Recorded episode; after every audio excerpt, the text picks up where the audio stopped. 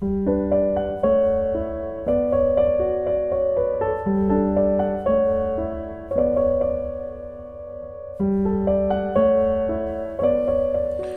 vårdag 1666 klev sexåriga Anna Lorensdotter ut genom ytterdörren till huset där hon bodde. Det var på bakgatan i Vadstena. Hon var iklädd en lång klänning i en dov färg med en ljus krage och vitt förkläde enligt tidens mode. Kläderna hade hennes pappa Lorentz Nilsson sytt. Han var skräddare. Lorentz Nilsson var också vald rådman i Vastnas råd vilket betydde att han tillsammans med elva andra män utgjorde stadens domstol och styrelse som regelbundet sammanträdde på stadens rådhus. Årets första fjäril fladdrade förbi Anna upp mot hennes hus. Hon tänkte att det var bra att det var just en citronfjäril som var den första hon såg. Då skulle det bli mycket smör att äta i år, hade hon hört. Anna vek av runt hörnet mot torget och hoppade fram ut med ena sidan av torget. Då hon tittade åt höger såg hon det stora rådhuset där hennes pappa brukade gå på möten. Ibland gick han till rådhusets källare, som också var krog. Framför rådhuset stod skampålen, eller kåken, där folk ibland kunde stå fastbundna. Och bakom rådhuset bodde böden, tänkte Anna med en rysning. Hon fortsatte sin vandring uppför Storgatan till guldsmeden Henrik Larsson och hans hustru Maria med alla barn. Deras dotter Sanna var tre år äldre än Anna och hon stod på gatan utanför huset. Hon slog följe med Anna uppför Storgatan. De bestämde att de skulle gå ner till sin lekkamrat Kerstin vid vattnet för att leka. Det var besvärligt för de små flickorna att gå på de stora gatstenarna med sina tunna skinnskor som Olof skomakare på Rännevallen hade tillverkat av kalvskinn. De fnittrade då de vinglade på stenarna när de passerade lantmätaren Ambjörn Larssons gård. De tog vattengränderna ner mot Vättern, alltså de vägar som hade planerats för att snabbt få upp vatten vid en brand i centrum. Urvädersgränd, Rådmansgränd, Ljungagränd. Nere på Sjögatan strök de ut med gården där majoren Gustav Gyllengranat och hans fru Hermika Gerstendorf bodde. De vinkade åt dottern Kristina, 12 år, som hängde tvätt. Hennes pappa var chef för den artilleriförläggning som nu fanns på det stora slottet i Vadstena.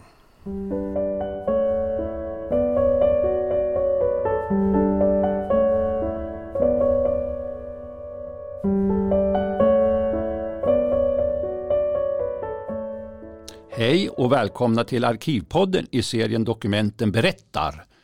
Jag heter Jim Hedlund och som vanligt så sänder vi ju från vår arkivstudio här på Arkivvägen 1 i Östersund.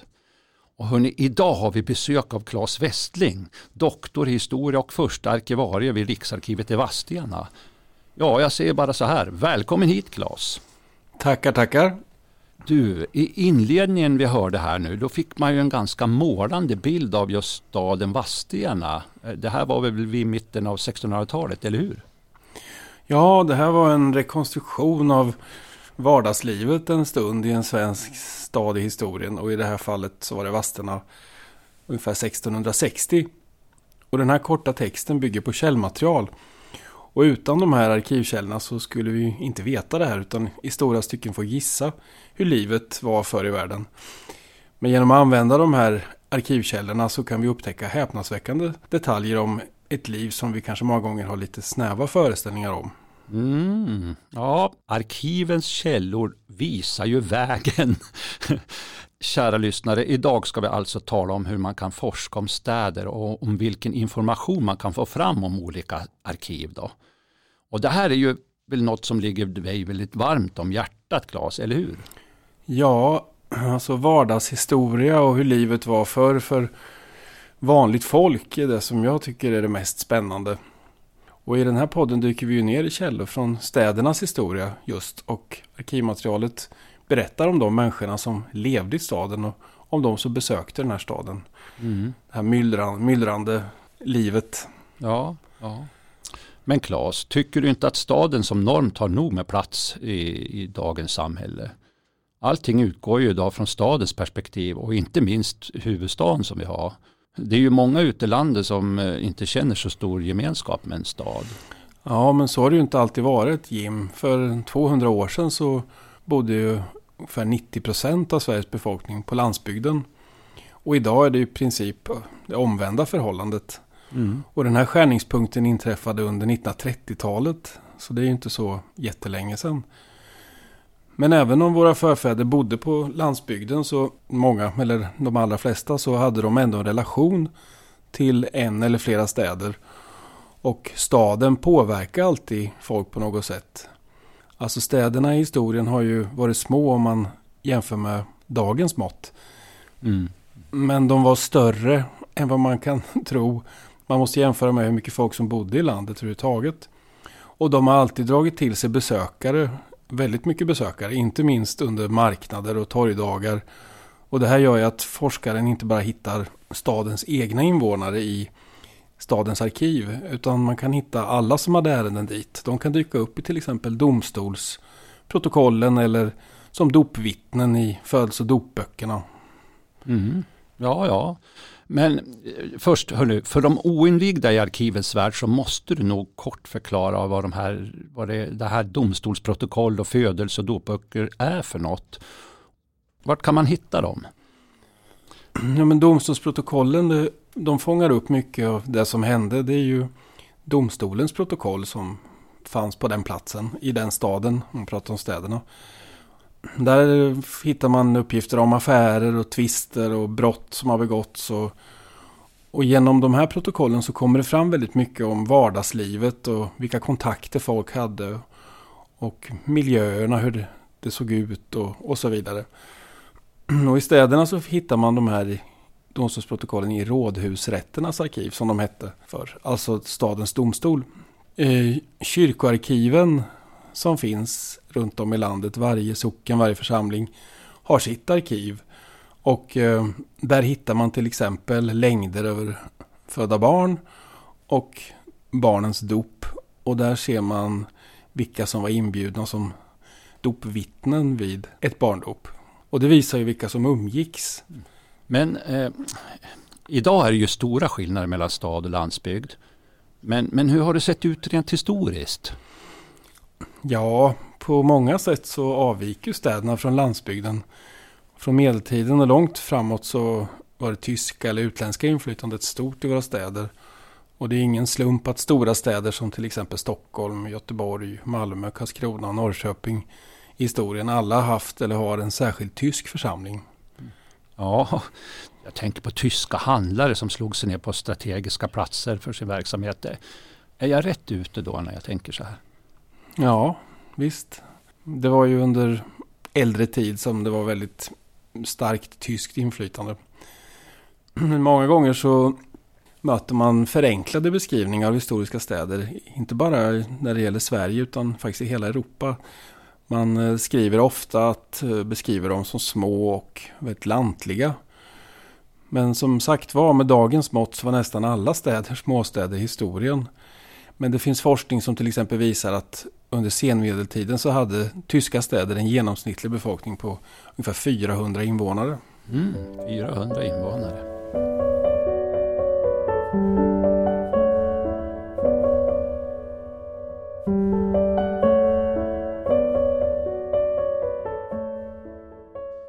Ja, det här med städer med en befolkning på cirka 400 invånare, det känns ju för dagens människor mer som en liten by. Ja, så är det förmodligen. När Gustav Vasa blev kung för 500 år sedan, då hade ju Stockholm som landets absolut största stad antagligen en befolkning på runt 6 000. Oj. Och det här var en siffra som ingen av landets andra städer nådde upp till förrän kanske mitten av 1600-talet. Och vid början av 1600-talet så hade Stockholm upp, ja, kommit upp i 9000. Men sen steg det väldigt kraftigt under 1600-talet. Men man måste jämföra så här. Nutida svenska storstäder som Göteborg och Uppsala hade vid år 1800 omkring 13 000 respektive 5 000 invånare. Och vid 1900 så bodde 14 500 personer i Linköping och 12 000 i Västerås. Ja, då, då, då låter det ju inte så mycket faktiskt. Nej, eller hur? Men även runt om i Europa så var städerna små med dagens mått mätt. Men man får inte stirra sig blind på invånarantalet. Då. Precis som idag så drog de här historiska städerna till sig besökare som sagt var året runt. Under veckomarknader och större händelser så ökar antalet människor i städerna många gånger om. Och under medeltiden var det ju kyrkofester, helgonfester. Och då var det här sprudlande mötesplatser som gav tillfälle att hålla stora marknader. Och samtidigt så hade man andra möten. Folk kunde sälja när det kom mycket folk. Mm. Och det här lever ju kvar. Om man tänker på Brittmässan, Mickelsmässan, Mårtensmässan, Thomasmässan och Valborgsmässan och så som fanns. Så finns det ju kvar. Det finns ju en Hindersmässomarknaden i Örebro till exempel finns kvar idag. Och det här har givit upphov till begreppet mässa också i dagens språkbruk. Så man tänker mässa, bokmässan och sådär. Mm. Ja. Vet du vad? Nu, nu, nu tänker jag på Astrid Lindgren, du vet Emil i Lönneberga. Då, då, då, besöker de ju Vimmerby marknad. Mm. Och även om det här kanske inte var någon större stad då, det är ju en väldigt sprudlande mötesplats och en sån där marknadsstämning när man, eh, ja i, i filmatiserat då. Ja, städerna som mötesplatser har ju hållit i sig genom historien och, och är ju giltig idag också på vissa håll. Den gamla Olofsmässomarknaden i Skänninge till exempel. Jag nämnde Hindersmässan förut i Örebro men den här Olofsmässomarknaden i Skänninge är ju en av våra äldsta levande marknader och man mm. uppskattar faktiskt att det kommer 120 000 personer till den. Oj! Och där finns det idag en befolkning på 3400. Så man får tänka att, eh, att, ja, men att en stad ökar i alltså befolkningen, eller inte de som bor där, men antalet personer där ökar väldigt kraftigt periodvis. Va? Mm. Och så även om eh, man som sagt var bodde på landsbygden i historien i stor utsträckning så hade man en relation till städer och den staden påverkar dem alltid på något sätt. Fascinerande. Jag vet ju att vår egen Gregoriusmarknad här i Östersund har ju nästan en tusenårig historia. Och, och får man längre upp det här, Jokkmokks marknad, den har ju en fantastisk kulturell historia också. Men, men du, men Claes, om man nu vill ta reda på mer om sin egen stad, vad är det första du skulle råda den personen? Ja, men som alltid när det gäller arkivforskning så måste man ju bestämma sig för vad det är man vill veta. Det finns ju så mycket. Mm. Men om det gäller själva befolkningen som vi har pratat om så skulle jag börja med att titta i kyrkans husförhörslängder i kyrkans arkiv. När de finns. De finns ju bevarade från det är olika men ofta från 1700-talets andra hälft kanske och framåt. Mm. Där alla fördes in, var vuxna och barn. Städerna bestod ju först och främst av handelsmän och hantverkare. Det var ju i princip monopol för städerna på att eh, idka handel och hantverk. Men det fanns ju också andra befolkningsgrupper, va? präster, skolfolk, arbetsfolk, fattiga och folk som kanske var knutna till statliga anläggningar som fanns i många städer. Till exempel förvaltning eller militär eller omsorg, manufakturer. Mm. Och så fanns det ju också en stor grupp människor som rörde sig runt i landet utan fast bostad. Ja. Men du, eh, kan du bjuda oss på ett riktigt exempel på en handelsman eller, eller ja, en hantverkare? Bjud oss på ett exempel, Claes. Ja, absolut. Om vi återvänder till Vadstena då så mm. finns det faktiskt ett lite ovanligt exempel där på en handelsman vars räkenskaper finns bevarade från 1600-talets mitt. Det är ganska ovanligt. Och det här är ju spännande för då får man en väldigt detaljerad insyn i hans handel. Va? Hur han handlade, vem han köpte av, vem han sålde till och vad och vad olika varor kostade. Och här kan man kartlägga hans eh, handel med bland annat, ja många platser, men bland annat Eksjö, Jönköping, Stockholm, Göteborg och Bergslagen.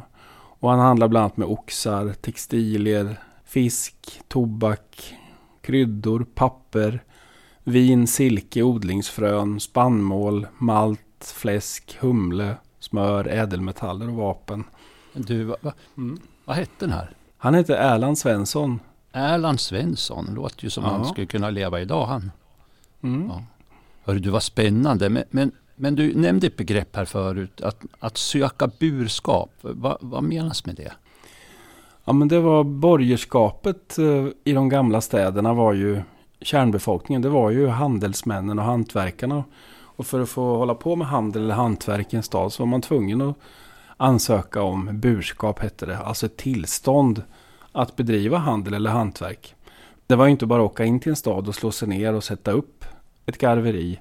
Mm. Utan för att få burskap så krävde lagen att man skulle vara född inom äktenskapet. Man skulle ha ett gott rykte och vara ordentligt yrkesutbildad. Och det här särskilda systemet kring borgare och burskap det har också skapat arkivhandlingar som kan finnas kvar i städernas egna arkiv. Och de här arkiven heter rådhusrätt och magistrat ofta eller, eller något liknande. Mm. Rådhusrätt och magistrat. Ja, rådhusrätten var domstolen och magistraten var själva stadsstyrelsen kan man säga. Okej, okay. mm. men utifrån mm. de här källorna, har du någon uppfattning om hur Vadstenas näringsliv såg ut vid mitten av 1600-talet? Ja, på ett ungefär. I mitten av 1600-talet så fanns det minst 77 verksamma hantverkare i Vadstena. Bland annat två konterfejare och två bårdskärare. Oj, hörru du, förlåt att jag avbryter dig nu, men, men vad, var det där, vad är det där för yrken? Ja, konterfejare var alltså porträttmålare och bårdskärare var en kirurg kan man säga.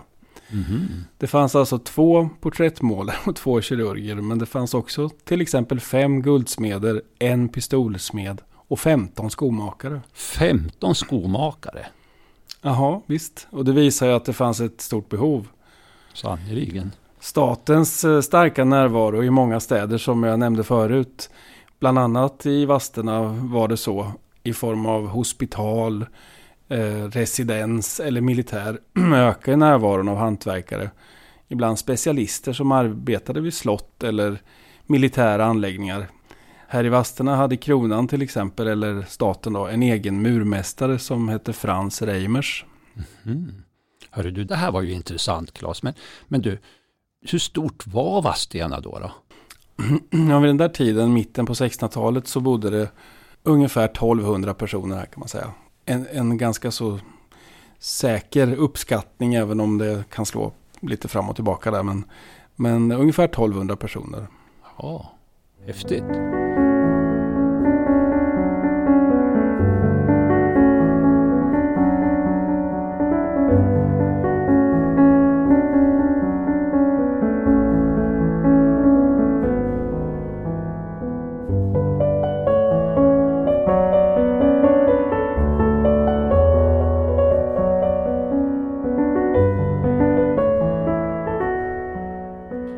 Jag tycker det är helt otroligt vad du har fått fram för intressant information ur de här arkiven. Och ni förstår ju, det här är ju en guldgruva för både historienördar och inte minst för skolan. Och just det här med när man pratar om källkunskap också, det är ju fantastiskt. Men du, jag gillar ju själv att titta på gamla kartor och när jag har kollat på gamla stadskartor så ser man ju att tomten ofta odlingar och sådana här kolhagar. Eh, de liknar ju faktiskt mera små bondbyar som du sa. Eh, det liknar ju mer så än, än eh, handelsstäder. Ja, men det är fel tycker jag att ha de här lite förenklade föreställningarna om svenska städer eller europeiska städer som små bonniga i historien. Och det här är en bild som man tyvärr möter ofta i litteraturen än idag. För det här påtagliga lantliga inslaget i städerna i historien, det gällde alla städer. Även storstäder som till exempel Paris eller Venedig. Och det här var nödvändigt för att man skulle ha en viss självhushållning även i städerna. Den skarpa skillnaden i den här fysiska miljön mellan stad och land som vi eh, upplever idag när man åker in i en stad och så fanns inte riktigt på samma sätt förr. Nej, nej. I mina öron så låter det egentligen att det var ju lite trevligare förr med det här lite mera lantliga inslagen i stadsbilden. Och jag tror ju också att vi människor skulle ju må lite bättre av det här. Klas, du har ju visat på Vadstena som exempel. Och Vadstena är ju en gammal stad, men om man bor till exempel här i Östersund eller om man är intresserad av någon annan yngre stad, är det liksom samma typ av arkiv som gäller då? Ja, det finns ju kyrkoarkiv som vi pratade om förut i städerna. Kyrkans folkbokföring, det är kanske det mest heltäckande källmaterialet där man vill kartlägga personer i historien och i städerna. Och en del städer har flera församlingar, något som ofta har ökat med tiden. I städerna har de gamla helgonnamnen på församlingarna stannat kvar i större utsträckning än på landsbygden. Det heter ju Sankt Olai i Norrköping, och Sankt Petri i Malmö och Mariakyrkan i Sigtuna och så vidare. Mm. Det är väldigt vackra församlingsnamn. Ja.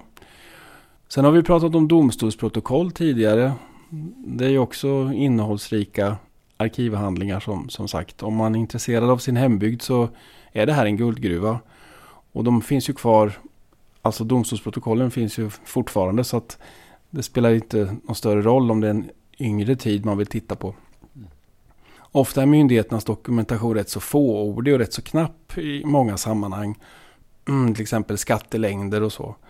Men domstolsärendena är, är annorlunda. Där är det mer löpande text och man berättar. Man måste liksom berätta mer om omständigheter och så. Mm. Och ett exempel om vi fortsätter hålla kvar vid mitten av 1600-talet då som jag tittar på. Så dömdes en borgare som heter Olof Andersson sommaren 1642 för att när han var full så hade han misshandlat en liten pojke som tjänade hos en som heter Jon Skräddare. Och då skriver rätten att vad är det för klatta stycke? Det betyder ungefär uselhet. Att på ett litet barn så bevisa sin mandom. Och så dömdes han då till ganska dryga böter. Mm. Och ett annat exempel eh, på det här området är en handling som jag en gång hittade som kom in till Växjö stad från Lovisa i finska riksdelen 1770. Och där är det ett, ett brev då som handlar om att en brännmästare då i eh, Sarvlax eftersöker sin hustru Kerstin som man tror är anställd hos en häradshövding i Växjö. Ja just det. Hör du Sarvlax, eh, men det ligger väl i Finland? Ja, jo men det är en försvunnen hustru i finska riksdelen som eftersöks i Växjö. Alltså. Ja, ja. Här kan man fundera på, har hon rymt från sin man? Eller är det här bara ett uttryck för att folk kunde tvingas söka sig långt bort för att söka arbete och att man hade svårt att hålla kontakten? Spännande. Ja, det är det. Ja. Och bouppteckningar är ett annat material som också finns i domstolarnas arkiv. Och dagens bouppteckningar är ju inte så innehållsrika men i historien så är det ju väldigt detaljerade beskrivningar av vad som fanns i ett hem när någon dog. Alltså kulturhistoriska kataloger. Och de kan finnas bevarade från 1600-talets första hälft till och med. Och de visar vilka arvingar som fanns. Särskilt i städerna så finns det riktigt gamla bouppteckningar. Mm. I, jag tittade och, efter ett exempel och i Arboga hittar man till exempel ett bo, en bouppteckning efter borgmästare som heter Hinrik Barkhusen från 1670-talet. Och där får man veta allt de ägde, men också då hans familj, hans hustru heter Margareta Jönsdotter. Och arvtagarna då som var mågen Reinhold Höjer, mågen Bastian Geijer och borgmästaren Hans Barkhusen och jungfru Margareta Barkhusen. Eh, häftiga namn, men du, vad kan det stå i de här bouppteckningarna? Då? Har du några exempel? Ja, ibland går de igenom husen och eh, beskriver rum för rum vad som finns. Och det här gör ju att vi får väldigt fina miljöbeskrivningar.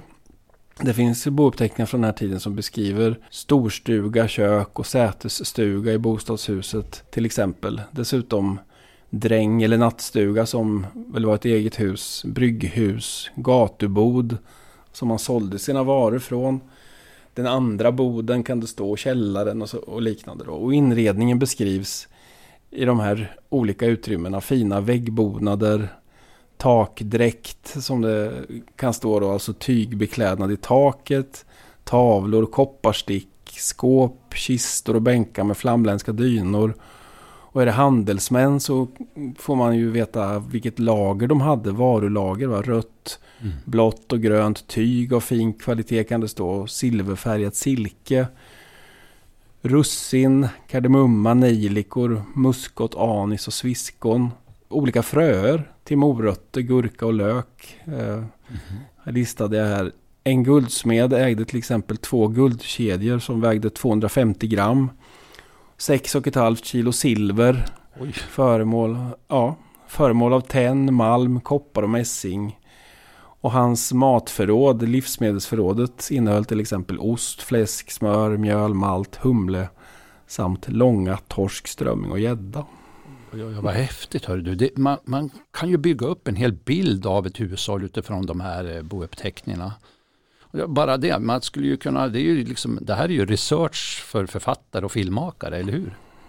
Ja, Men tänk om man skulle räkna upp allt som fanns i hemmen idag. Ja. Varje detalj. Det skulle vara ett straffarbete. Ja, ja det skulle. Tänk bara barnrummet. Tänk om man skulle få dem att skriva ner. Det skulle bli mer än tusen saker. De skulle bli avskyen ungarna. Liksom. Ja, det är så härligt att höra på dig Claes. Du är ju både kunnig och så, man blir lite inspirerad av det här. Jag, jag, efter det här då vill man ju börja dra igång och börja forska själv faktiskt.